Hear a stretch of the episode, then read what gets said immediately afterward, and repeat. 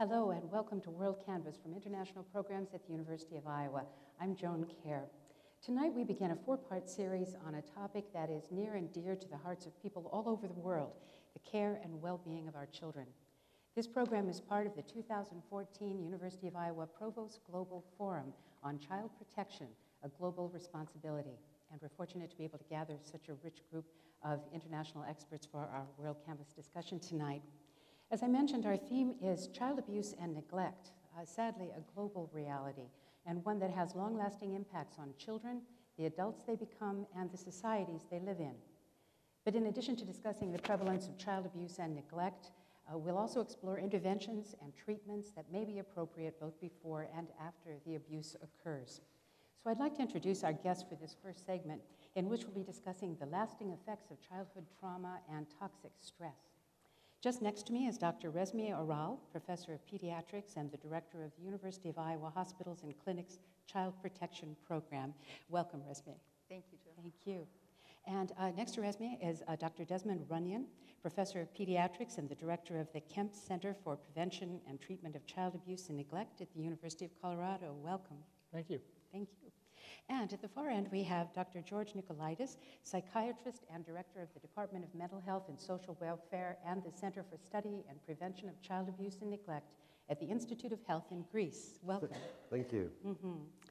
Uh, so, uh, I want to start with some sort of shocking statistics here. Um, statistics detailing the numbers of abused and neglected children in Iowa and around the world, I think, are, are pretty stunning. Uh, here are some Iowa numbers. In 2012, almost 12,000 Iowa children were found to have been abused and or neglected, 79% of whom, were, of whom were neglected, 9% physically abused, 4% sexually abused, and 7% drug endangered. Internationally, studies show that as many as 30% of the child population, depending upon the country, have been affected by some form of child abuse and or neglect. We're going to be referring tonight to something called ACEs, or adverse childhood experiences. And I'm going to ask Dr. Oral to explain to us what sorts of things qualify as adverse childhood experiences. Adverse childhood experiences have been uh, studied since 1990s or so. Dr. Vincent Felitti uh, from San Diego actually uh, first noticed the presence of adverse childhood experiences in his client population um, in a weight management clinic. And he categorized those uh, adverse experiences into three uh, distinct categories one being family dysfunction, which included uh, parental separation or absence, um, domestic violence in the home, mental health problems, substance abuse problems, or any household member um, going into jail as a result of criminal activity. Um, in addition, childhood abuse experiences, including uh, emotional, physical, and sexual abuse. And lastly, neglect experiences, including uh, emotional and physical neglect, were included in that study. Um, obviously, these are not only uh, trauma uh, experiences um, in a child's life, there are many more, especially if we consider the international context. Uh, war is one, um, people finding themselves in refugee camps, etc., are some of the um, adversities uh, in childhood. Uh, but even in our own society, um, people fleeing uh, war zones and coming to our society, in addition to bu- being bullied in school and other trauma experiences, may be included too. Mm-hmm. So, what is, is new or unusual in this concept of adverse childhood experiences when, when looking at a patient who may come into a pediatrician's office? That's a very good question, and actually, that's what's new in childhood adversity. Um, we all knew childhood adversity existed and it impacted one's behaviors and uh, even mental health uh, trajectory. But what we didn't know until 1990s is that childhood adversity also impacted one's physical health going into adulthood. That's what we didn't appreciate. And today, what I am hoping our medical system is going to move toward is that all medical providers will start recognizing that the patients come to us with physical symptoms, sometimes behavioral and mental health symptoms. But what is causing all those symptoms may lie in childhood experiences. And if we don't ask our clients what happened to you, we may never find out what really happened to them and what caused that person going into depression, unhealthy behavioral uh, adjustment processes, which may lead to uh, behaviors that are harmful to health from high risk sex, smoking, uh, not uh, having physical activity enough, overeating, etc., which then lead the way to heart disease, lung disease, liver disease, diabetes, stroke, and finally premature death, and as early as 20 years compared to those who have not had childhood adversity. Mm.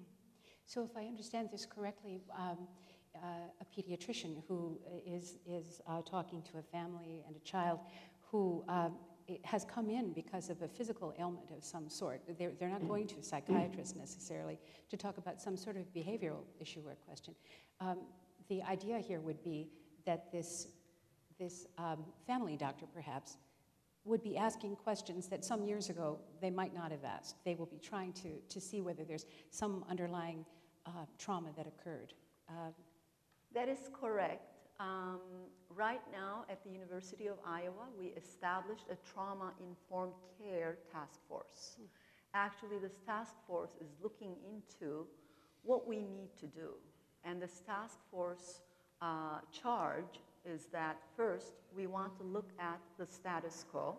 What are we doing right now? And what is working and what is not working in that uh, management of our patients. Uh, two, how can we screen our patients in terms of childhood adversity? We're not only trying to develop the best tool to do that, most comprehensive, but also most concise. Uh, and uh, secondly, we're also trying to figure out what is the best way of doing that screening.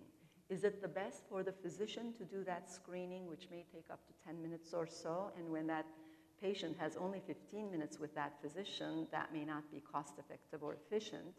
Is it the best way to do it through the nursing staff, through a social worker, or is it much better, as Dr. Felitti uh, recommends, to have the patients fill out the forms? We know that they fill out a lot of forms as they're waiting in the waiting room uh, area. So we are going to figure out within the next year, uh, latest, at the University of Iowa, how best to approach this. And we are also going to work with the hospital administration to start working toward providing the resources for services if our clientele requires increased amount of services once we discover, wow, this family has a lot of adversity, we need to address that. Mm-hmm. Wonderful, thank you. Well, um, Dr. Runyan, let me move down to you now. You're currently at the University of Colorado, and you are involved in this ACE research and dealing with ACEs with your patients. Can you tell me something about, um, without any names, of course, some of some of the um, things you've seen in your practice, or some of the cultural issues, perhaps, that might make asking these necessary questions just a little bit tricky? Well, so I have been involved in research for a long time, looking at these questions, and um, and including around the world. Um, most parents want the best for their children, um, but we learn how to discipline children from our culture, from our under, shared understanding of how we're supposed to raise children, what's appropriate. And so I've been teaching in North Carolina for many years, and there the children, I mean, all the medical students tell me about their childhood when they were sent out to the yard to pick the switch. For they were switched with to punish them. Very topical in the South. It's less common, I've discovered, in asking that question in Colorado. We all have different ways of doing it. Um, and they want the best, but they think that that's the appropriate way to raise children. So I think the majority of parents around the world want to do the best, but they learn from their parents and others how to do it. And we know, um, and Dr. Nikolaidis can explain from his studies, but we know that different societies do this differently. For example, in South Asia, children are slapped more commonly than spanked, and spanking is relatively less common. Um, that there are other countries in which the boogeyman or evil spirits is invoked as a way of scaring someone to do the right thing. Mm-hmm. Um, and things like timeout. Yeah. And um, are relatively more common in North America than they are in some other places. And so there are different variations. And I, I suspect there's some level of sort of acceptable disciplining within any of these various cultures. And then there's the, the discipline that goes too far, that becomes, you know, beating of a child or, um, you know, something that will cause a, lot of long-term pain. Um, uh, how difficult is it for you to discover what's going on inside a family when someone may come to you for uh, sort of a, a, physical issue and, and then you try to get a little bit more background from them? Do you, do you find that there's a lot of resistance uh, in the people you meet with? People are very disclosive to physicians. It's amazing what people will tell us when you ask questions. Uh, so if we ask the questions, if we think about it, we'll find a lot of things that are going on in families that would surprise other people. I, I, think when you get into a doctor's office, when you're put in a gown or, or partially naked and they're mm-hmm. asking you questions, people tell us a lot of things. And it's, it's an amazingly powerful position. We do discover lots. And then our job is to figure out how to help. Yeah. What, would, what, what, what is your first move uh, when you try to figure out how to help? You see something that seems to need to be addressed in some way. Um, how would you approach that? Well, in many cases, there's an injury, that uh, physical injury or a concern, and we'll and I'll straight out ask how this happened, and they'll explain what happened, and I know enough about the mechanics and the patterns that I'll either say that makes sense, or I'll say, you know, that really doesn't make sense. I don't understand that. Can you help me understand it some more? Yeah. Uh, my goal is not prosecution, that's not my job. My goal is to help the children, and so I'll inquire to the point that I need, and sometimes it will just agree to defer that to questioning any further and go ahead and, and start treating the child, and, but mm. make a report to social services and mm-hmm. let other people do the investigation. Yeah, right. Well, Dr. Nikolaidis, may, may we talk to you a little bit about your experience in Greece and using ACEs there? Uh, well, we have a lot of um, different examples to, to make, uh, but uh, uh, at least our, our recent studies indicate, not only in Greece but in all the Balkan Peninsula, that uh, uh, of course we have a serious problem. In our research, uh, I would say that three out of four children report at least one experience of exposure to physical violence in the childhood, while I would say one to six had at least one ex experience of exposure to sexual violence, of which 5% approximately concerns uh, uh, exposure to sexual violence that includes also physical contact. Uh, I think these figures are alarming, but to add to what you were discussing previously with Des, um, in the beginning, when we began to, to conduct such research in, in our part of the world, which there's a less tradition of inquiry on such uh, issues, uh, myself, I was hesitant that maybe the reaction from the parents, from the public would be negative, or that some of it might be that way. I must tell you that uh, after five years of doing that job, civil society is much more ready to receive such questions than we believe. We professionals, decision makers, uh, administration, whatsoever, civil society is more ready to hear we got comments from children saying, we were expecting someone to pose that question to me. Someone. And I, I, I would like to, to underline this message because I think it's the core essence of my experience in, in research. Now, as far as the clinical side, because I also am involved in, in clinical uh, management of cases, uh, I must tell you, of course, that uh, currently all the image of the the problem with childhood adversity, violence in, in homes and schools, and peer violence in children, uh, at least in my country, has been influenced heavily by the economic crisis, which has deteriorated social support and, and also influenced the fine relationships within the family structure. And now we see cases more severe in younger children, and this is very devastating. Yeah, yeah. Um, Resmiye, you have uh, this conference that has been going on this week here at the University of Iowa, the uh, Provost Global Forum on Child Protection, has brought together um, caregivers and uh, social workers, um, many different kinds of doctors, um, people connected with uh, D- Department of Human Services, and so on. Who are aware that these are important issues. You've had many, many discussions during this week. Has there been anything that has surprised you, or what would you say has, has arisen from those conversations that um, you know, confirms your belief that this is really something we need to take on in a, in a serious um, uh, way within the medical community, but also within our larger society? Um, well, it didn't necessarily surprise me in a, certain way what I've been exposed to over this week. Um, I was amazed with the amount of expertise that is available through our own community, but also nationally and internationally. I was amazed with how well everything came together and uh, this uh, tremendous networking activity took place in our town. And we learned from our visitors. Our visitors uh, hopefully learned from us or through all the uh, brainstorming. Uh, and what I'm sensing is at the end of the week, I am left with lots of good ideas uh, to carry forward. Um, I know some of my local people and uh, colleagues and collaborators have uh, different ideas about how to approach things. I've heard from our international visitors also uh, with different ideas, and probably Des can share with us uh, of what kind of interactions he had with our other international visitors and what kind of plans are coming out. Uh, we also have visitors from Colombia uh, who flew out to be with us. Uh, and we've developed plans with them, and I'm just hoping that all the collaboration I, had, I have been having with uh, my colleagues from Portugal, Turkey, Greece, uh, and now Colombia and Pakistan uh, will continue in an increasing manner, and we will learn from uh, one another. One very good gain from this is that the task force has been working on uh, a screening tool, as I mentioned, and all of our international visitors uh, expressed an interest in sharing that so that they could do research in their own countries and incorporate this practice into their uh, clinical practice so that we may have uh, some international impact uh, together.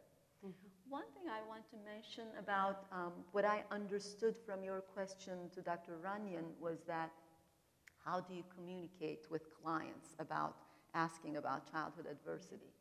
In my clinical practice, we already established screening for ACEs.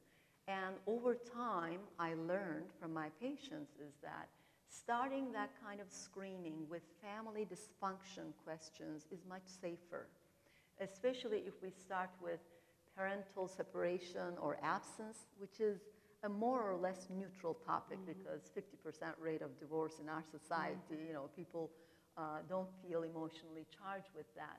That is the safest place to start with. Parental mental health problems is also a very safe place for clients because it's almost outside of their own existence. And then once you establish uh, a rapport with those uh, questions, it, it becomes easier to go down to domestic violence, parental substance abuse, then incarceration in the family, and then discussion of personal physical and emotional neglect, and finally, personal, emotional, physical, and sexual abuse at the very last. That order uh, gave me the impression in my practice is the safest approach, and by the time you come to the end of the screening, people feel much more comfortable because of hopefully our response to all of the answers, mm-hmm. which will be constructive and compassionate and yeah. supportive. Then they feel much more comfortable sharing their mm-hmm. sexual abuse experiences mm. with us too. Yes. However, I should add, uh, uh, of course, uh, uh Dr. Oral is absolutely right. The funneling of questionnaires is essential for not uh, making clients feel uncomfortable. But to my clinical experience, several patients want to be asked about sensitive issues, and that you can sense uh, a, a, feeling of relief that somebody finally asked those sensitive questions and gave away a burden that they carried in their souls for so many yeah. years. Yeah. And I'll echo that. I've had a number of patients who were relieved that I asked and had expected one, the person who referred the patient to me, the doctor who referred, to have asked and was disappointed that they d- weren't asked. Yeah. Huh.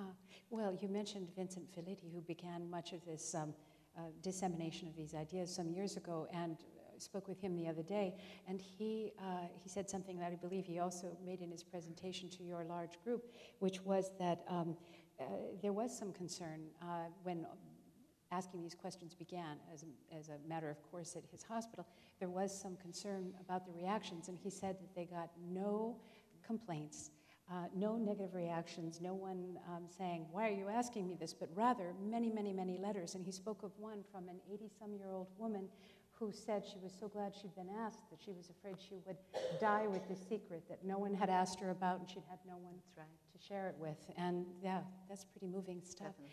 One, one other phrase that I've heard in connection with all of this is toxic stress. Can you explain to me what toxic stress is and how it would relate to ACEs? Uh, anyone? I, I can start with that. Um, stress w- is a phenomenon, it was actually a name made up by Hans Selye to describe people who have stre- uh, experiences that cause their heart rate to go up and, and hormone. In some ways, toxic stress is saying like stress stress, because stress, although we've distinguished that there are certain kinds of stress that are good for us. So Mhm. we know that if we have a paper to write for school or for publication, uh, it, the closer we get to the deadline, we have a little bit of stress, and that moves us along.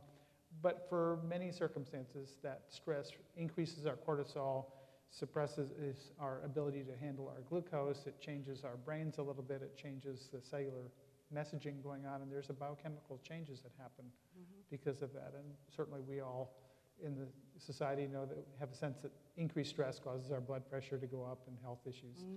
And so what um, Jack Shonkoff, who's a pediatrician at Brandeis and, um, in Boston, has talked about is that the actual physical changes, the shrinkage of parts of the brain, the, from the constant high levels of cortisol from the stress.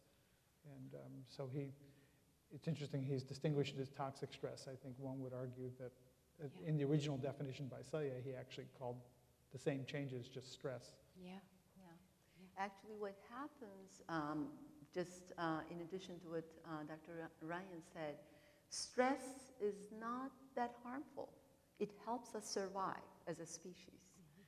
But what's harmful is a high level of stress that plateaus and is constant.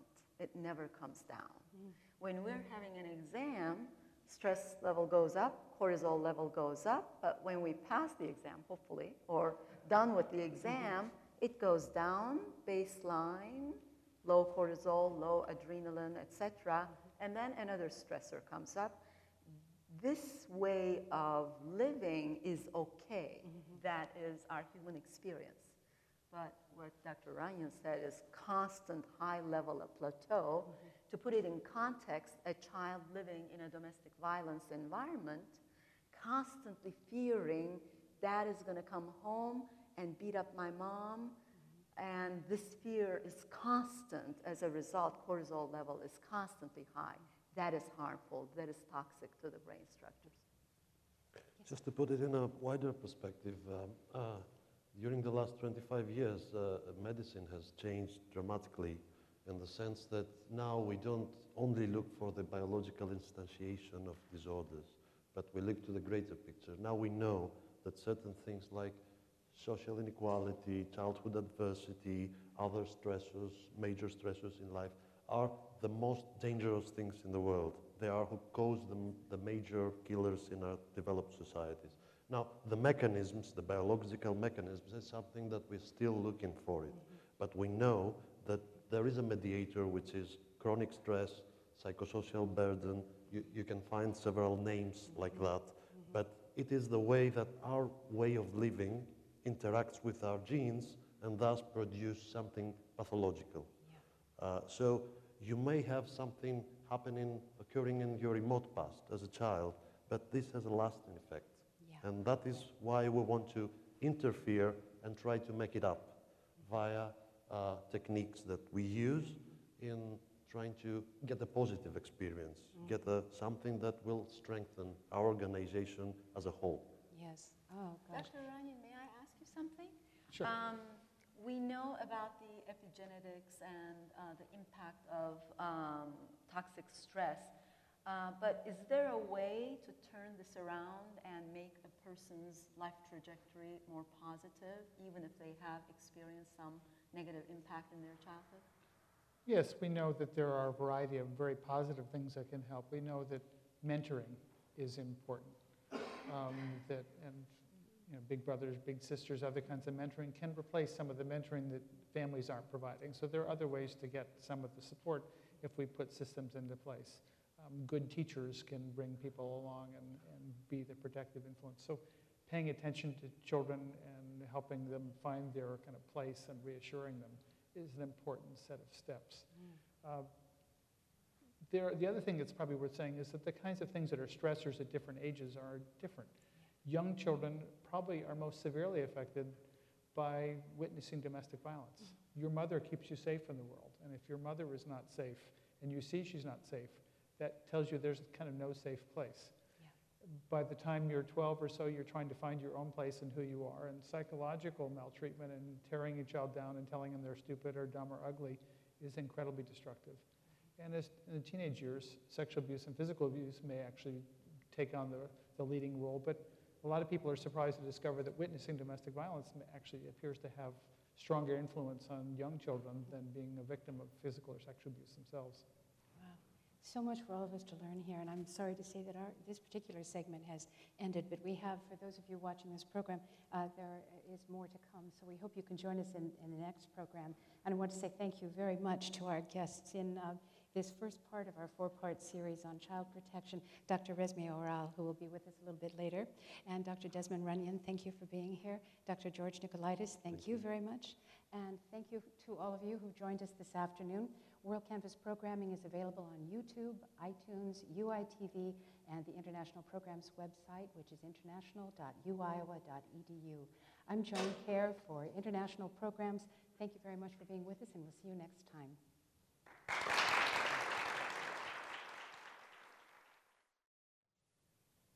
Hello and welcome to WorldCanvass from International Programs at the University of Iowa. This is part two of a four-part series on child protection, a global responsibility, the theme of the 2014 University of Iowa Provost Global Forum. Our subject is child abuse and neglect, which is unfortunately a global reality and one that has long-lasting impacts on children, the adults they become, and the societies they live in. Uh, while we'll be discussing the prevalence of child abuse and neglect, we also want to talk about uh, interventions and treatments that may be appropriate both before and after the abuse occurs. And in this segment, we want to focus on Iowa by asking who's looking out for Iowa's kids. And my guests are just next to me, Dr. Deborah Waldron, Vice Chair for Child Health Policy and Clinical Professor in the Stead Family Department of Pediatrics at the University of Iowa Hospitals and Clinics. Welcome, Dr. Waldron. Thank you very much. It's happy to be here. Thank you. And uh, next to her is Dr. Jack Widness, Professor of Pediatrics and the Director of the Child Health Research Core of Iowa's Institute for Clinical and Translational Science at the University of Iowa College of Medicine. Welcome, Dr. Widness. Thank you. It's a pleasure. Thank you. And next to him, very happy to have Marcus Johnson Miller with us, who's the interim First Five State Coordinator at the Iowa Department of Public Health. And you'll explain to us what the First Five State Coordinator is, I know, as we go on. So welcome. Glad to be here. Thank you. Yeah, thank you. Uh, so I'd like to begin with you, Dr. Waldron, if you don't mind. Um, you're a pediatrician, and uh, obviously you, you work within uh, sort of the uh, uh, guidelines and also help to develop the agenda for the American Academy of Pediatrics. Uh, how do um, adverse childhood experiences and toxic stress, um, uh, how are they approached by pediatricians, do you think, uh, around our country? Sure, that's a great question. Um, actually, our national um, organization, the American Academy of Pediatrics, has viewed um, child health and the adverse effects of different things on child health as one of its priorities for many, many years. Um, over the past couple of years, they've, they've actually been looking at things such as poverty, um, as well as early childhood brain development, and now most recently adverse childhood ex experiences and toxic stress. Um, our academy actually came out with policy statements about adverse childhood experiences and toxic stress and what pediatricians should be doing within their office, as well as what they should be doing in the community to help identify, raise awareness, as well as start to intervene um, even before these um, events occur. Um, so there have been um, advocacy efforts, there have been policy statements created, educational programs, um, as well as research. And as we heard in our um, speaker before, it's very important to conduct research, and I think Dr. Widness will talk a little bit about that on the things that the University of Iowa is doing. Yeah, yeah.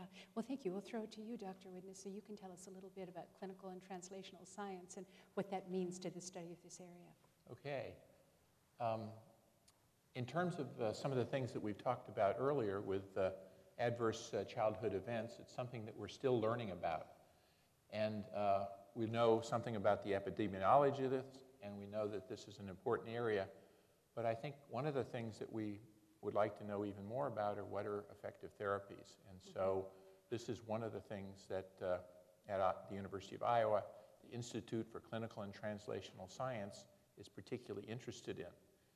This institute is funded through the National Institute of Health. Um, there are 62 other uh, facilities throughout the United States.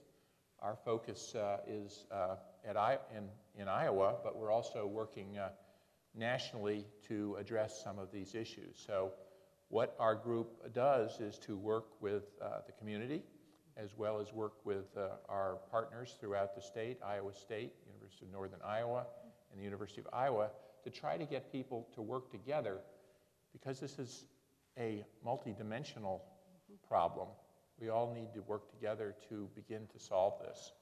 And by working together, I would also emphasize that we need to hear from families and from uh, children to know what uh, the needs are and how we can best serve them as a group.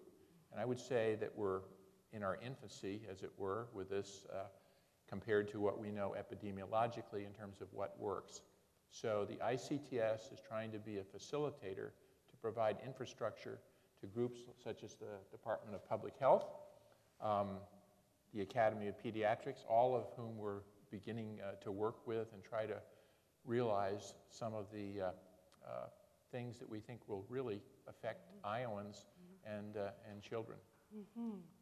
Uh, And actually, I was going to say, one of the wonderful things is, is that actually the Iowa Department of Public Health is working closely with the American Academy of Pediatrics on their First Five program and multiple other um, programs devoted to child health. So I think um, hearing a little bit about First Five might help set the tone of what's going on in Iowa. yeah, please. Sure. Um, the First Five um, Healthy Mental Development Initiative is a partnership between primary care providers and public health. And basically, what they're doing is site coordinators um, in public health are working with those primary care providers to do developmental screening and surveillance using standardized tools um, so that they can identify those um, areas early. What we know is nationally, 70% of primary care providers use only observation to um, identify developmental delays, and observation alone only identifies 30% of developmental delays. So if they're not using those standardized tools, we feel that they're missing some of those um, diagnoses or risk factors that may happen. Along with parents, primary care providers really do play a critical role in identifying developmental delays and risk factors.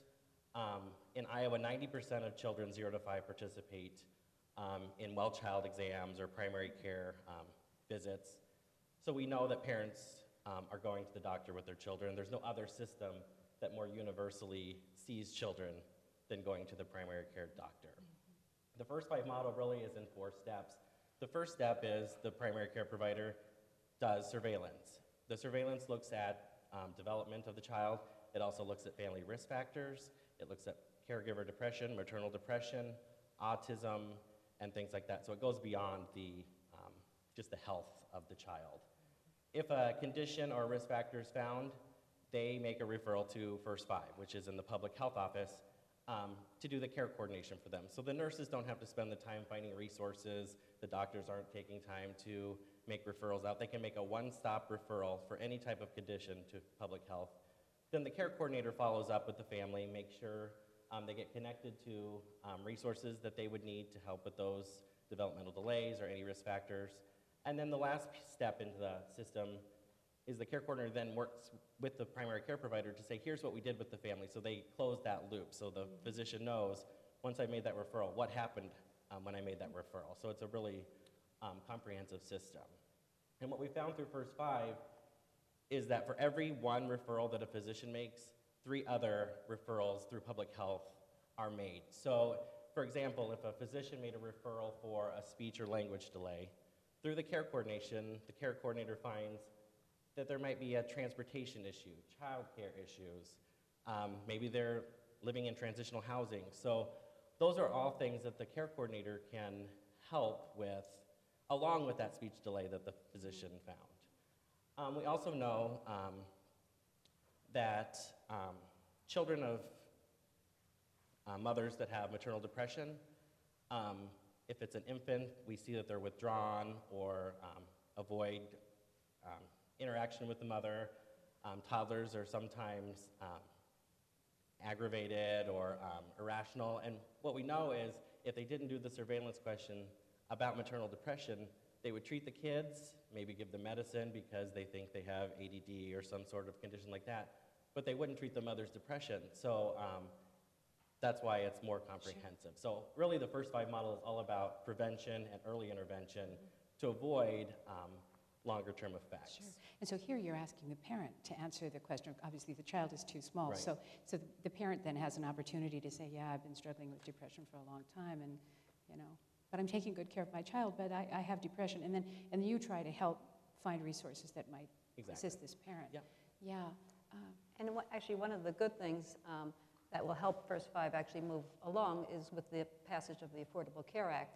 We know that um, as part of the essential health benefits, um, Bright Futures, which recommends surveillance as well as screening um, at a, a prescribed time during a child's life, um, will help make that th- be the standard of care.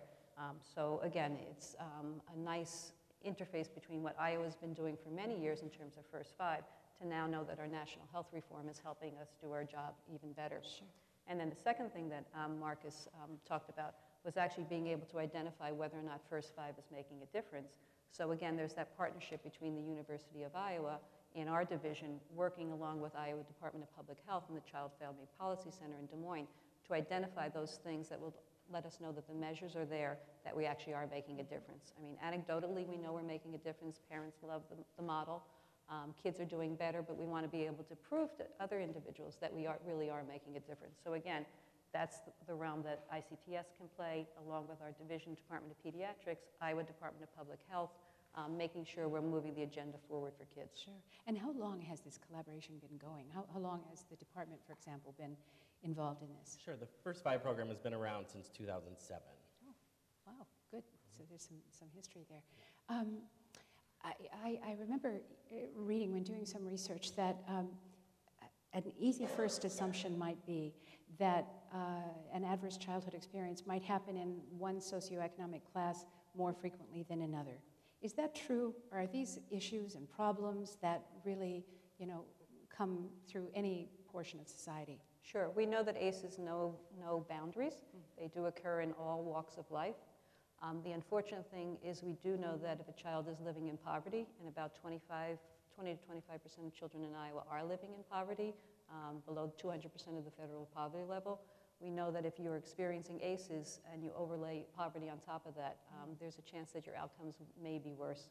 Um, we do know that ACEs are not destiny, and as our previous speakers talked about, um, we do know that resiliency, and probably one of the number one things in resiliency is having a caring individual in your life. So we do know that changes can be made. So if you do have one ACE or two ACEs, um, we do know that again, that is not, it may affect your trajectory, but we can intervene early. That's why First Five is beautiful, because if we can identify at um, three months, six months, 12 months of age that an adverse event has happened or has happened in the parent's life as well, because we do know that ACEs unfortunately can be um, transgenerational, move from one generation to the other. There's actually a science behind that. It's called epigenetics. So we talked about toxic stress, we talked about cortisol, um, and then I think Dr. Um, Nikolaidis was going down that track of saying that um, it actually impacts, there is the biological and the chemical things that happen within the body. It actually changes the genome um, by causing certain changes within the DNA structure, and that actually gets passed on to your child. So again, there's a lot to be done in making sure our kids um, are healthy even before they are born. A- And in your research, uh, Dr. Widness, um, I'm interested in this whole um, business of whether people are resistant to opening up some of the darker parts of their lives, maybe. Have, have you Have you found that that's true? Or, or people are really looking for some, they recognize that there has been a problem somewhere along the way or that they're suffering even if they haven't had anybody to talk to. Uh, do you find that, that there is this willingness to share that with someone who might be able to offer help? Well, I think there is within the, the, uh, the right environment and presented the right way, such as uh, Dr. Oral was talking about earlier, beginning with topics that uh, cause less stress among uh, Yeah. individuals, such as uh, you know, parental separation, and then moving down into other areas as well. Um, I would tell you, though, that I'm not uh, an expert necessarily in ACEs, but my role is really as uh, an individual to try to bring groups together to study these things. And a couple of the points that I would like to make is, you know, ACEs is a huge topic. Um, and I hope uh, we all understand that, that there are many different uh, facets to injury or sexual abuse uh, and other aspects of this that uh, pervade our lives. And so all of these things cannot be dealt with at once. And so, one of the things that we're trying to look for in the ICTS is to look for good fits. That is, do we have the researchers here at Iowa State or elsewhere that can answer these questions to develop the evidence that we need to make these even more effective than uh, the therapies that we now have? And it may be focusing down on a few of the areas and not trying to do all of them all at once. But uh, we have to find these good fits, and uh, it's like a building, one brick at a time, and you have to have the right people uh, present with the right interest to really move this along from a, from a research standpoint, as they say, because it's so large and so all-encompassing. yeah. And what we found in first five is that family stress is the number one reason for referral from um, primary care providers, whether it's pediatrician or family um, practice doctor. Um, so even though they're doing developmental screening and looking at how um, children are developing, and it's really the family stress is why they're getting referred into the first five program. So the number, um, the top types of referrals are housing, food, childcare, transportation, those types of things. And then secondly, are the health needs of the child, so like hearing, um, immunization, lead screening, those types of things. But so that really does go to show it's family stress that people are getting referred in first five um, over some of those health and development um, things. Can you give us an example, Dr. Waldron, just before we break this, this segment up, um, about um, an, an example of either an individual or sort of a, a common sort of issue that might, uh, might you know, trigger your concern with someone you've seen in your clinic? Um, I think actually um, one of the things that I think the previous, um, um, I think it was Dr. Runyan talked about, it may be that when you're seeing an infant, they may not be um, showing that bonding with the parent. Um, when the parent comes into the exam room, they you know, put the child on the table and don't necessarily coo or cuddle with the child while they're waiting for the physician to come in. With the toddler, it may be that that toddler that's running around the room doesn't seem to be interacting with the physician or the nurse as well as they, they could be. In an older individual, you know, it may be uh, a teenager that for some reason is turning to some sort of alternative substances to um, um, kind of um, soothe themselves. So there are a lot of different red flags that we see. Um, it's great, though, that um, we're working with First Five to help um, embed those standardized tools that would allow decreased variability between practice and practice so that if you go to practice A or practice B, you're still receiving that same standard of care. Could I ask one of you to respond to a question about what, what you see coming next? Uh, you've already mentioned the Affordable Care Act that, that may um, uh, help more people see doctors more Mhm. regularly and so on. But, but what do you think happens next year? What are you hoping for can happen in the next three to five years? Um, Well, obviously, increased awareness. We want everyone to be aware of the fact that our children are experiencing adverse events that um, really are impacting their future health. We know that if a child has a number of adverse effects, it affects, it affects their neurocognitive development, which then goes on to, uh, may lead them to adopt uh, unhealthy behaviors. If you have unhealthy behaviors, you may have risk factors that then cause you to develop a chronic condition and then early death. And we do know that individuals that experience ACEs die much earlier. Um, in fact, adults with mental illness die 25 years earlier than individuals that don't have mental illness. And adverse childhood events can obviously cause someone to have emotional and behavioral stress. So we hope that we will be able to um, identify these things early, intervene, and make a difference in the future. I think awareness is key as well.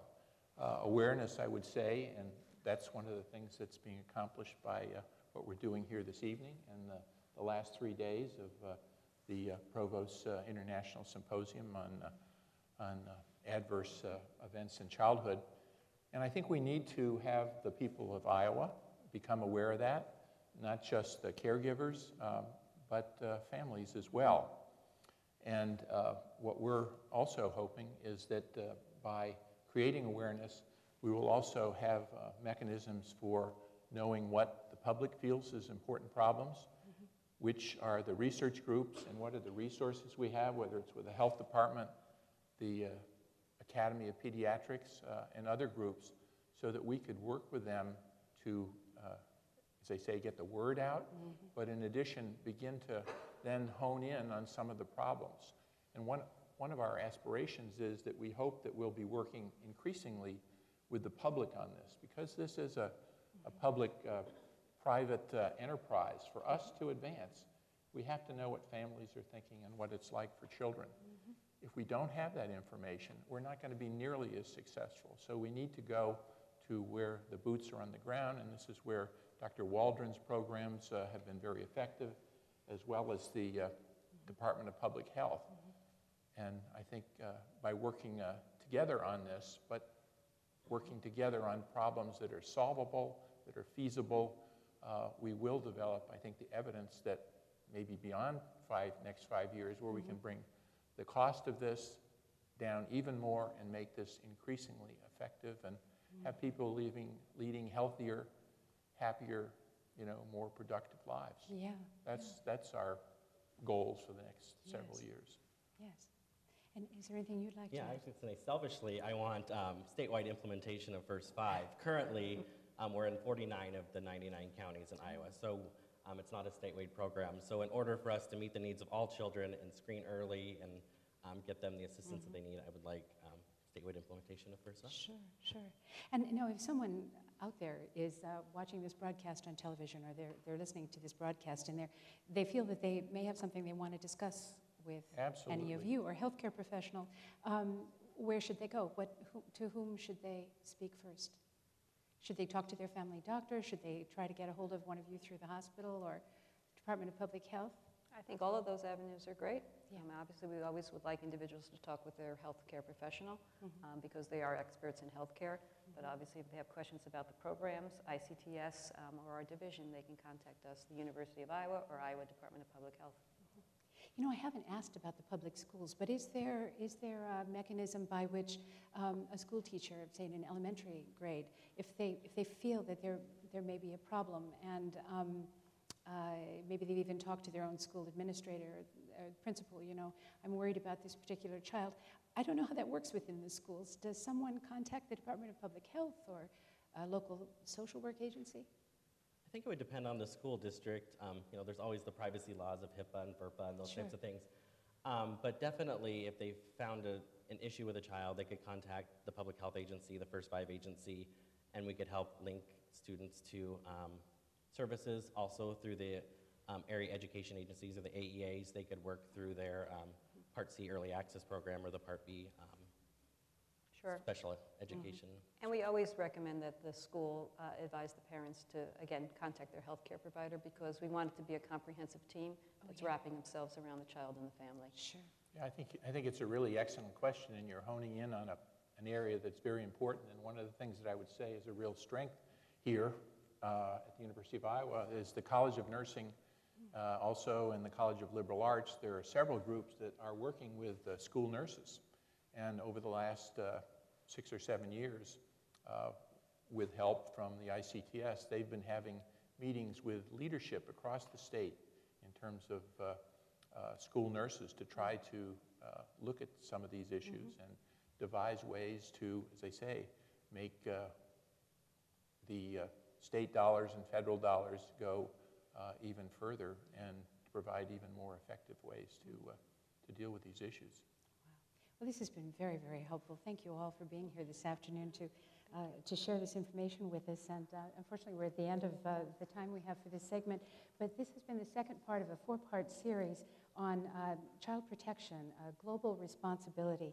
And uh, just next to me here is Dr. Deborah Waldron. Um, we've also been joined by Dr. Jack Widness in the middle, thank you, and also Marcus Johnson Miller there at the far end. So appreciate it very much.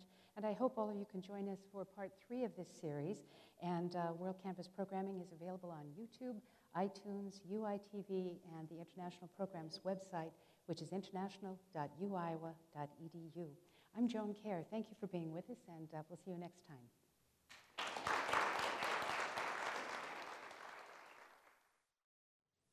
Hello and welcome to World Canvas from International Programs at the University of Iowa. I'm Joan Kerr, and we're coming to you from the Senate Chamber of the Old Capitol Museum on the Central Campus. This is World Canvas, uh, Child Protection, a Global Responsibility, part of the 2014 University of Iowa Provost Global Forum, whose focus is child abuse and neglect. Uh, as we know, child abuse and neglect are global realities, and they affect not only children, but the adults they become and the societies in which they live. In the remaining two programs in this four part series, we're going to look at the responses to abuse and neglect, first here in the US, and finally in two other nations as case studies Turkey and Portugal. So, here to talk with us about the national and regional response to child abuse and neglect in the U.S. are Dr. Regina Butteris, Medical Director of the Child Protection Center, Unity Point Health, St. Luke's Hospital in Hiawatha, Iowa. Dr. Butteris, thank you for being here. Thank you. Mm-hmm. And next to her is Chris Corkin, First Assistant Dubuque County Attorney in Dubuque, Iowa. And thank you, Chris, for driving down today. Thank you. Mm-hmm.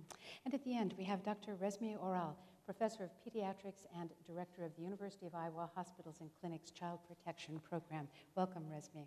My pleasure. Mm-hmm. Uh, I'd like to start with Dr. Butteris, and um, you're the medical director of a child protection center. Uh, what is a child protection center, and how did these centers come about? Well, a child protection center is a place where you can bring a child for evaluation and treatment of possible abuse. And typically, there's a multidisciplinary approach to the evaluation. So it would include a medical provider, a forensic interviewer for fact finding, and law enforcement, as well as child protective services. Uh, in addition, there may be uh, prosecution or mental health providers involved, and advocacy, family advocacy, and victim advocacy. Mm-hmm. Uh, in our situation in, at St. Luke's, our center became because there was a local need for a place for kids to go. And a task force was started and gathered about 25 people who felt it was important that we have a place where these kids could go, professionals could come together to evaluate these children and have the best outcome for them. And so they gathered the people to the table and talked about how to establish the program, which started about 27 years ago. Mm-hmm. After that, uh, it, it was realized that one center in Iowa would not cover the whole state, so other centers started opening after that. And currently we have seven centers in the state that can evaluate children for abuse. Hmm. And the children come to you how? At our center, we take our referrals from Child Protective Services and law enforcement in general. Those children would receive a medical evaluation and also a forensic interview. We do also offer um, just medical evaluations, which are referrals from medical providers, and those are generally just uh, a second opinion or maybe a concern about the child where they want to have someone do a medical evaluation and see what might need, be needed. Mm-hmm. So there isn't necessarily a, a, legal element to this, or, or there would be. A child would have been found to be in potential harm, serious harm, in order to be referred on to you. The legal part would be the law enforcement. Mm-hmm. And then from there, once the child is seen and we perform our medical exam and the forensic interview, law enforcement and child protective services take their case from there, continue their investigation or assessment, and once they have their entire investigation finished, then they would take it to their county attorney mm-hmm. and see what else might need to be done or where the case would go from there. I see, I see. Well, maybe we should continue then with you, Chris, to, to ask from the county attorney's point of view um, what happens uh, when you hear from a child protection center. Well, we've, um, we've used uh, child protection centers since they've opened. I've been uh, prosecuting for about 36 years, and we've been doing multidisciplinary in our office for about um, 25 years. Um, so we're very frequent visitors to the St. Luke Center. It's the closest one for us. It's also the gold standard we consider in the state, I might add. Um, but from our standpoint, it provides us with a better possibility for prosecution. Um, one of the benefits of the Child Protection Center is that the interviews are done by trained forensic interviewers, which means our children are only interviewed once. Um, not by police, not by family members, not by a loving grandma. It's the forensic interviewer who is trained in the developmental levels of how children speak, how they understand, how they think. And so we only have our children interviewed once, which is good for the child, but frankly, it's also just as good for the prosecution because we only have one version we have to turn over to the defense.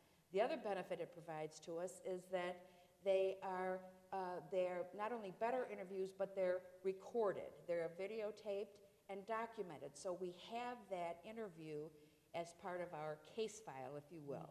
And those are extremely valuable when we show uh, a reluctant perpetrator, oh, nobody's going to believe that child opposed to, as opposed to myself, and we show the perpetrator with his attorney the child's statement, the interview done, um, we're very successful in getting guilty pleas because it is a very compelling uh, site for the, for the defendant to look at.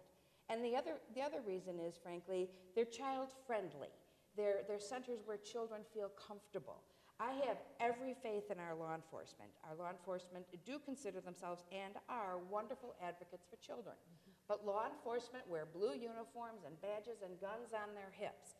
And for a good portion of the kids that they talk to, when a policeman comes to the door, nothing good happens. Hmm. Only bad things happen. And so if we can put the child in a setting outside of a police station where they're comfortable, where they're safe, where they refer to the people as the nice ladies I talk to, hmm. then we, we get a much better interview from the child. Not just because of the questioning being better, but because the child is more comfortable. And the focus of this entire process needs to always be on what is best for the child. I don't care if I hurt the officer's feelings by telling him, no, I'm not going to let you talk to her. I care about the fact that I want this child healthy, I want this child protected, and I'm going to do the best thing I can do to make that happen. And the child protection centers are really the key for us. Boy, um, uh, Resmiye, I know you've worked with these child protection centers for a very long time. You also, as I understand it, uh, offer um, professional testimony when there are cases happening around the state, and um, Yes. uh, maybe you can tell us a little bit about how all of that works. Um, if you're called in to, to say something in a prosecution. Um, well, I testify in court once or twice a month, uh, I would say on average. Um, most of the cases that I am involved in are severe physical abuse cases, criminal neglect cases, sometimes what is called Munchausen syndrome by proxy cases, in which parents either fabricate or Ill- induce illness in their children to be able to obtain medical care. Those are the kinds of cases that uh, I get involved in most because um, there is a system in our state, uh, all sexual, allegedly sexual abuse cases are referred to uh, child protection centers.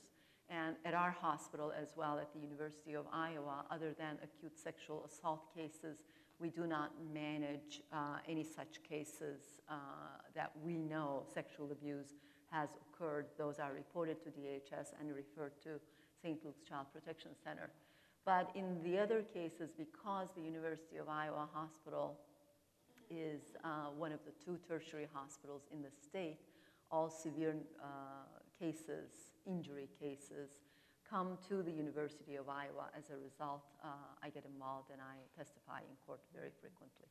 And, and also, if I may add, um, uh, from Dubuque and from other locations, uh, we do go to St. Luke's for our sex abuse and so and minor, what I would refer to as minor child abuse.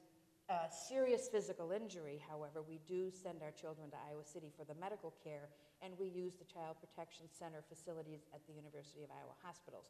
So we have the same benefit. We have the same interviewing, we have the same setting.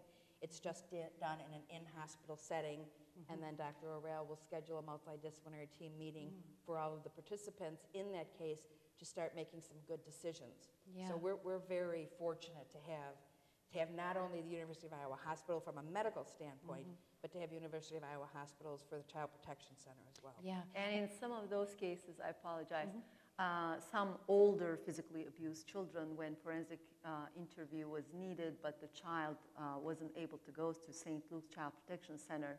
Uh, Dr. Butteris and her team have been very gracious to send down forensic interviewers from her setting to the University of Iowa, and those children were interviewed in my clinic with very little discomfort to them, Yeah. which I'm very grateful for. Yeah. Uh, well, let's talk just a little bit about these multidisciplinary teams. You, you have named uh, all or the majority of the different sorts of people who would be involved in assessing a child's needs. But what really is, why is it important to have a multidisciplinary team? I'll ask you, Dr. Rob. Well, uh, as my colleagues reported here, I call Chris my colleague as well from Child Protection Common Denominator. Uh, multidisciplinary approach to child abuse and neglect is extremely important because child abuse diagnosis occurs in one setting, child protection occurs in another facility, litigation um, or protection uh, of the case at the legal arena occurs in yet another setting. Prevention uh, is taken care of by yet another uh, set of people. As a result, uh, my mentor, Charles Johnson, uh, had likened child abuse and neglect management to relay race. Uh, one person starts with the baton, runs a certain distance, then has to pass the baton to the next agency. And if that baton is dropped, the race is lost. And what's lost actually is the child's best interest at that point. So as a result, we have to work together. And I'm very fortunate to report, and uh, I'm happy to report that we are fortunate in Iowa. We all know the value of this multidisciplinary response and working together. At my setting, for instance, the multidisciplinary team is established on an ad hoc basis, case by case basis, pretty much in the intensive care unit. There's a shaken baby with abusive head trauma. Uh, the child protection team is there. Treating physicians are there. Uh, we call DHS, Department of Human Services. They come to the hospital. Law enforcement follows. In most severe cases, uh, Ms. Corkin and other prosecutors have also come to the hospital to build that multidisciplinary team and response uh, to understand the medical facts about a child's situation, uh, the, um, the parameters of uh, child protection issues, and whether there will be a criminal case or not. Uh, and everybody learns from one another in that kind of an environment, and I'm pretty sure Gina will tell more about how they do uh, sexual abuse. At the Child Protection Center, everyone comes to the table for the appointment, so we have the child protective worker, law enforcement, the interviewer, and myself and our family advocate all there. So we can directly communicate with each other at the time. And like Resmiye said, if there's any questions or concerns, uh, then you can talk about them at the time. And I can talk about my examination and answer questions about that. We talk to the family and let them know where things go from there. So the families leave knowing okay, law enforcement's going to do this, and DHS is going to do this, and if there's medical follow-up needed, here's what it is. Our family advocate will help with follow-up for therapy or other needs that the family has. So there's not all the different services trying to do their job and maybe overlapping or not completing their job. Everyone knows at the end of the appointment what everyone's duties are at that time. And, and I think um, from the criminal prosecution standpoint, um, I want to make the very best decision I can make for the safety of the child, the safety of the community, and I need as much information as I can get to make that decision. And it isn't that groups don't do their own, own job well, they do, but they don't necessarily share information. And that's the benefit of the multidisciplinary. I want to know what the police think, but I also want to know what the doctors think, and I want to know what DHS thinks. And I want to then use all of that information in making the best possible decision that I can make. And I think that's the only responsible thing to do. Criminal prosecution is a huge hammer, and you need to use it well, and you need to use it with a focus on how to do the best job possible. And you simply cannot do that without all of the information. It just can't be done. Yeah.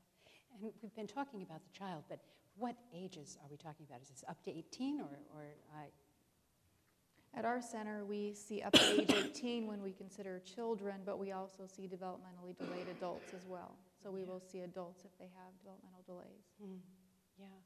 Um, At what point is uh, a child of whatever age uh, removed from a, a family?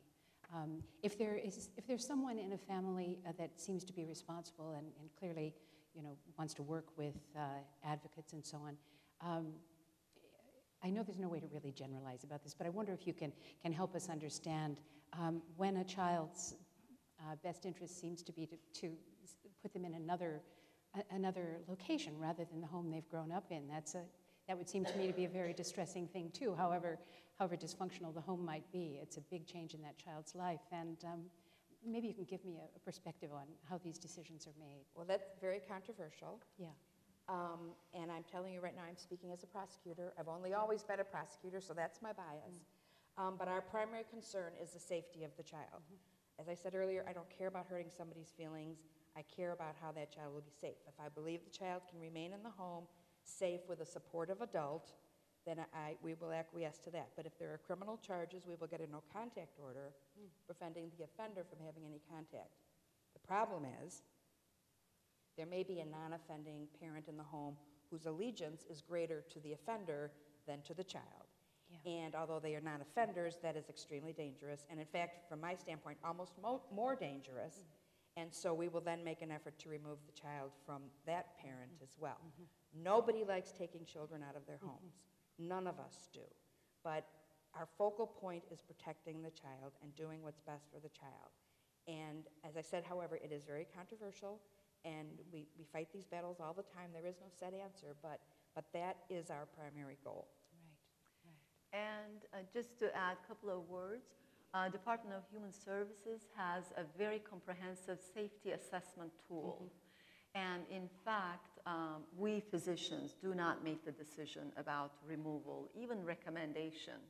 Rarely I feel uh, or I, I am compelled to make a recommendation to DHS. We really feel this child is not safe uh, as a result of some of the observations we may make at the hospital, the partners fighting in the child's room, or uh, just as uh, Chris reported, sensing that the mother is siding with the offender rather than uh, with the child. Uh, those are the rare situations we would recommend DHS consider removing this child from the family. Otherwise, it is DHS who reviews all of the risk factors in a family and establishes the level of risk. So, um, tell me a little bit about your, your medical practice, what, what you see as a doctor every day. Um, working with the Child Protection Centers, I don't know if you also have a part of your practice that is, uh, that is involved in, you know, just seeing patients on a daily basis, and if this is, so I don't know. Tell me a little bit about your professional life. Well, I spend about 34 hours a week at the Child Protection Center, so that is primarily what I do. And then I work at an urgent care uh, one evening a week generally. At our center, we see about 25 kids a week and about 1,000 kids a year. So in general, it's a full-time job between seeing kids and uh, working on prevention and advocacy and, and those other areas in child protection. And when you say 25 kids a week, those are, are first, first time you see these kids, or that's the number of appointments you would have? That's the number of appointments, and unfortunately, we do see kids back Yeah. second, third, and fourth time Yeah. sometimes. Yeah. But in general, we see 25 kids a week for exams and interviews, and so that's primarily what I do. Kind of heartbreaking, huh? This is very, very hard on you, I suspect. It can be sometimes, uh, but I work with a really great group of people, and we're very supportive of each other, and our hospital supports us as well. And so we um, keep ourselves healthy by supporting each other. Uh, yes, Dr. Ra. Gina, uh, can you tell us a little bit about the family advocacy services through the Child Protection Center? I think it's one of the most important services. Yeah, it's very important. We have one full-time family advocate and are working on getting a second person. Our family advocate is involved through the entire process. Uh, so when we initially meet with the family, uh, during the forensic interview, they meet with the family separately to talk about uh, their concerns, their worries, answer their questions, and then they're there for our final meeting where we make our recommendations. Uh, most importantly, they follow up with the family. So they'll make a call the next day to the family and see how they're doing and how the child's doing after being at the center. And then they also help the family follow through with our recommendations. And a key to that is therapy. And uh, with the ACEs study and trauma informed care, we focus on trauma focused therapy. And so our family advocate has had um, linkage agreements set up with um, therapists. We serve 40 counties, so in about um, half or so of those counties should have been able to set up linkage agreements that therapists will get our kids in relatively quickly Oh. within a couple of weeks. So therapists are very busy and sometimes backed up four to six weeks, but they've agreed to get our kids in relatively quickly so they can start therapy. So our family advocate will um, help families get the therapy set up and continue to interact with them as long as the families want to. And then if it does proceed to charges in court, then she'll help them through the um, court and testimony. Fortunately, we have a lot of victim advocates in the system, the court system, so she doesn't have to continue to interact with them. She can pass them off to the victim advocates as well. But she'll be there with them as long as they need uh, the support. So within the last 10, 15 years, you, you have been involved in this area and it's a personal passion for a long time, Dr. Oral, professionally as well. Much has happened in the last few years. What do you hope will happen in the next, I don't know, 10 years in this, in this area? Oh, very good question. Um, I would like to answer this question in two parts. One, in the child protection field, um, I am hoping um, the child protection centers and child protection programs networks will uh, uh, kind of merge or uh, become more strongly uh, connected uh, to one another in collaboration. We are collaborating very significantly right now. Um, we have medical students, residents, international visitors at the University of Iowa. Dr. Butteris and her team have been extremely graceful and gracious to uh, accept all our trainees, and uh, they're exposing them to the Child Protection Center model. Um, I am hoping there will be more collaboration uh, regarding uh, cross-sharing resources and helping each other out, both in terms of training and research and um, activities, uh, professional activities, patient-related activities. Um, we are, as a state, working on looking at multidisciplinary response model in Iowa. Um, there's a research being done in that regard. I am hoping that is going to help us in that regard. Um, we are also um, in a new phase of responding to child abuse and neglect cases. Um, previously, we used to respond to all cases from the child abuse perspective, and child abuse assessments or investigations were being done. But now we have moved to a differential uh, response model, uh, which means some of the accepted cases will go into child abuse assessment path, but a lot of uh, reported and accepted cases will go into family assessment path. Uh, we are yet to see the uh, pros and cons of these two responses, uh, but we are hopeful that uh, there will be good developments in that regard. Um, the second path is I am hoping uh, adverse childhood experiences, screening, intervention, and providing trauma informed care to all clients in the medical field, human resources, or human services field, education, employment, uh, juvenile delinquency setting, every setting that is imaginable, I am hoping trauma informed care is going to start uh, ruling the land. And can I just add one thing? And I wanted to raise that. In terms of the, the result of the multidisciplinary mindset, which I'll call it as opposed to just having a team, um, the Department of Corrections in the state of Iowa, the people that do probation and parole, are now incorporating trauma informed care for women um, clients. as part of their probation curriculum, as part of their uh, parole curriculum, and we're working very hard to get it into part of the prison curriculum before the women come out. Because the idea of trauma-informed care is, is based out of a medical model, but it is also based on a how do we make you healthy and how do we make you healthy in the community, which makes the community healthier. healthier. And so we've incorporated that as an outreach from what started as a medical issue. Wow. Great work you're all doing. It's, it's inspiring to hear about this. Sad to hear about the, the issue and the problem, but really wonderful to see such creative minds working on all of this. And I want to thank you for being here uh, with us this afternoon. Um, so, thank you very much, Dr. Butteris, and thank you, Ms. Corkin. Thank you. And thank you, Dr. Oral. Thank You've been you. listening to the third part of a four part series on child protection, a global responsibility. This is World Canvas, and I'm Joan Kjaer. I hope you can join us next time. Thanks for watching.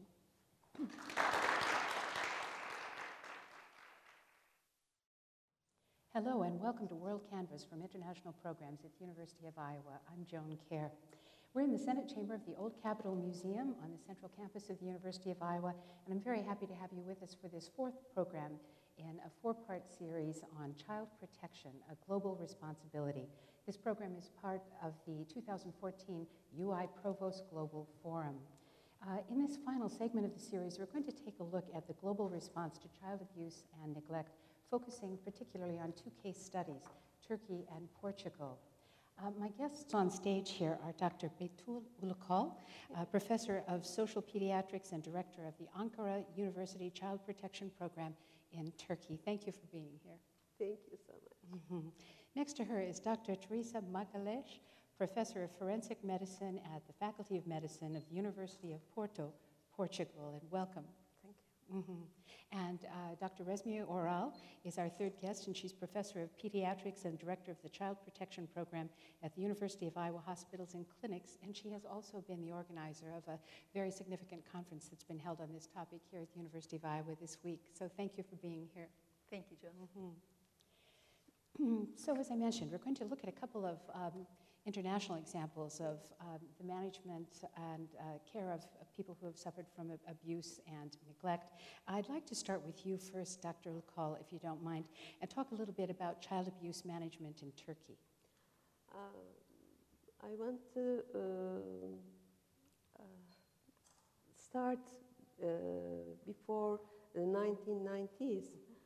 Uh, in Turkey, before 1990s, uh, somebody uh, believed uh, there is any problem about child abuse and neglect because some people think Turkey is a Muslim country and thus nobody is hurt their children.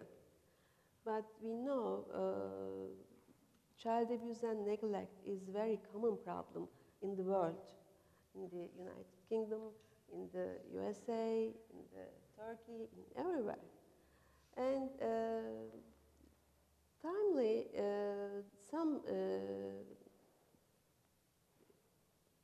some problems, uh, very uh, high volume. Uh, we heard a high volume uh, abuse problems. Uh, there is a case. There was a case in Turkey. Uh, very hurt, uh, heartful for uh, so many people. Uh, in Turkey, uh, there was a, uh journalist. Uh, he uh, abused a young girl, and then uh, this news is very uh, commonly uh, other people's for other people's uh, is very hard, heartful problem, uh, and then uh, some uh, research uh, uh, results of some uh, research results uh, show that uh, this problem is not minor in Turkey. Uh, yes, we know, but uh, we have to uh, reach to our government. And uh, some people's, and uh, I have to say, uh, Resmiye uh, is very important people, sorry, very important person for my country. She helped us, and uh, some uh, policymakers helped us, and uh, then a new project start in Turkey.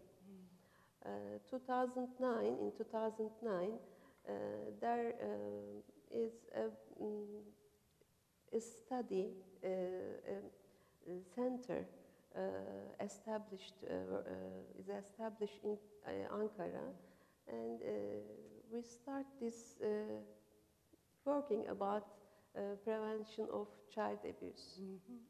And you were involved in this early work in Turkey. You're originally Turkish yourself, are you not? Yes, I am. Yes, yes. And so you were working in the establishment of these uh, of this research in Portugal. Um, Excuse me, we in Turkey. work together very closely, uh, Dr. Ulukol and some other colleagues uh, in Turkey. Actually, what happened in Turkey uh, was no different than what happened in the US, except that with 50 years delay, probably. Uh, so just as uh, we were in denial of child abuse and neglect, so were we in Turkey. Just as it took a, a significant amount of work to get people to understand multidisciplinary work is important in the US, so did we go through the same process in Turkey. And that particular case that Dr. Ulukol reported was instrumental because as soon as I started working at the University of Iowa, uh, in order to calm down my social conscience, I had to reach out to Turkish colleagues and uh, propose to them to work together so that we could improve child protection issues in Turkey. And Betül uh, was one of the instrumental individuals uh, to hold my hand, uh, and a couple other uh, friends. And eventually, we established a huge, big collaboration in Turkey. Did a lot of training together. And I have to give credit to my department as well. They have always given me two weeks of academic time to be able to do all those trainings in Turkey, which I'm very grateful for. International programs supported my work uh, every single year. Uh, and as a result, by the time 2008, 2009 arrived with that one single case, which I never thought would change the trajectory of child protection field in Turkey. But Dr. Ulukol became very, very instrumental at that point. She became the scientific consultant to the Ministry of Health in Turkey. The uh, representatives from the ruling party of the time wanted to pass a bill uh, regarding multidisciplinary response to child sexual abuse. We worked together, and eventually, the Child Protection Center model, which I had been advocating for in Turkey and my colleagues were working so hard on, became part of the Turkish constitution. And several regulations have been passed since then. And uh, right now, I heard from Dr. Ulukol during the symposium that we have 14 centers established already, and we're heading toward 29 in 22 provinces, as far as I know. Wow. Um, you, you made mention of, uh, you, you have certainly clarified and reinforced for us the fact that, as we are acknowledging throughout this program, this is not something that happens in one isolated country here or in one socioeconomic group. It's happening all over the world, and we all have different um, base cultures in our societies. You mentioned the, the uh, Muslim uh, background of so many people who live in Turkey, and uh, so there, there are. Um, I'm sure there are sensitivities in one group or another that uh, you want to be aware of if you're a healthcare professional or someone trying to ad- address these issues. There, I, as, as someone who is not working in this area, I would think there is something that looks like the clear case of abuse that you look at. And then there is a larger context within which that family lives or that mm-hmm. child may live or whatever. And it's important, isn't it, for the for the care workers and everybody in the judicial system, police and so mm-hmm. on, to, to understand what the important questions are, what the right way is to ask a question, who needs to be in the room when you are, are um, trying to figure out what actually happened. Um, Uh, problem, uh, problems uh, are same in the world, Yeah. and solutions are same little. Uh, and uh, Iowa uh, example is a very good example for us. Uh, we used uh, your some uh, positive uh, outcomes, and uh, your uh, your I said your because uh, Iowa is a uh, whole of the uh, example for us. For uh, prevention, for training, for um, child protection center uh, system. We try to uh, change something uh, in Turkey. Uh, yes, I know uh, some systems uh, are different, but uh, different systems is not uh, uh, hard, not so hard. Uh, we can change something. And uh, we try to uh, change awareness of public. Yeah. And we try to change uh, knowledge of professionals and uh, protect of our uh, protect of uh, our children. Yeah. Maybe uh, after that, uh, we can uh, work uh, together in uh, for some uh, solutions, some uh, problems uh, must be changed, must be resolved. Yeah. Yeah. Child Protection Center model actually is such a flexible model. It can be applied to any and every community and society. And that's what Dr. Ulukol and her team accomplished in Turkey. Uh, the model was not taken out of Iowa and plugged into the Turkish system. It's impossible. Turkish laws are different and professional expectations are different, etc. For instance, one of the wonderful things that they did in Turkey was that in our child protection centers in the US, prosecutor pretty much doesn't exist in the system. Uh, it is the law enforcement that represents the prosecution. Uh, but in Turkey, prosecutor is designated with the responsibility of taking the statement of the child, which is forensic interview, Yeah. which they're not capable of doing. And they were doing a lot of harm to children. So what we did in Turkey with Dr. Ulukol's initiative, we uh, trained, Dr. Ulukol actually trained all of the prosecutors in Ankara, convinced them that it would serve the prosecutor's job to be more accurate and precise. And the prosecutor now comes to the Child Protection Center hmm. and observes the forensic interview performed by a trained forensic interviewer. And the prosecutor puts down his signature under the forensic interview report as if the prosecutor has taken the statement from the child. So within that system, uh, the very wise people uh, manipulated or played with the Child Protection, Protection Center model and made it culturally competent. And I'm pretty sure Dr. Magalhães is also going to tell us how they're thinking about this to uh, use the multidisciplinary uh, response model in Portugal. Yes, please. Yeah, thank you. In Portugal, uh, we have uh, an adequate legislation regarding the protective and criminal intervention. Uh, also, state offer good response in terms of protection, health, and forensic intervention in these cases for all the territory. But we have a problem that has been discussed in the previous uh, panel, that which is the articulation between all these entities. All they work very well. They good. Uh, they give uh, good responses for the needs of child. uh, of children, but uh, the articulation it's very difficult. Uh, it's, I think, not only a problem of Portugal, it's a problem of many countries. It's perhaps a cultural problem.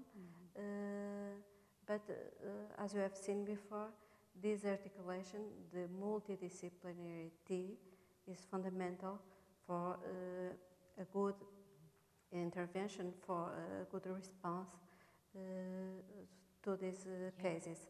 So uh, my concern at this moment uh, is uh, to promote, to help promoting uh, some uh, adjustments that uh, I think still are, being needing to articulate, to, to achieve a system similar to the, this they are they are talking about uh, that that is the child advocacy center or child protective service um, which we still don't have. Uh, I think we are uh, moving toward uh, this system but we don't have.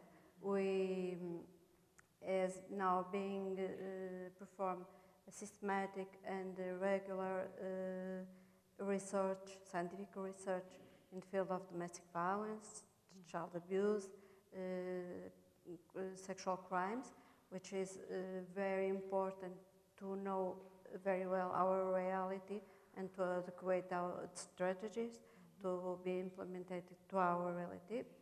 Um, we have uh, also uh, protocols, even a national protocol between the different institutions trying to articulate all the responses that children need.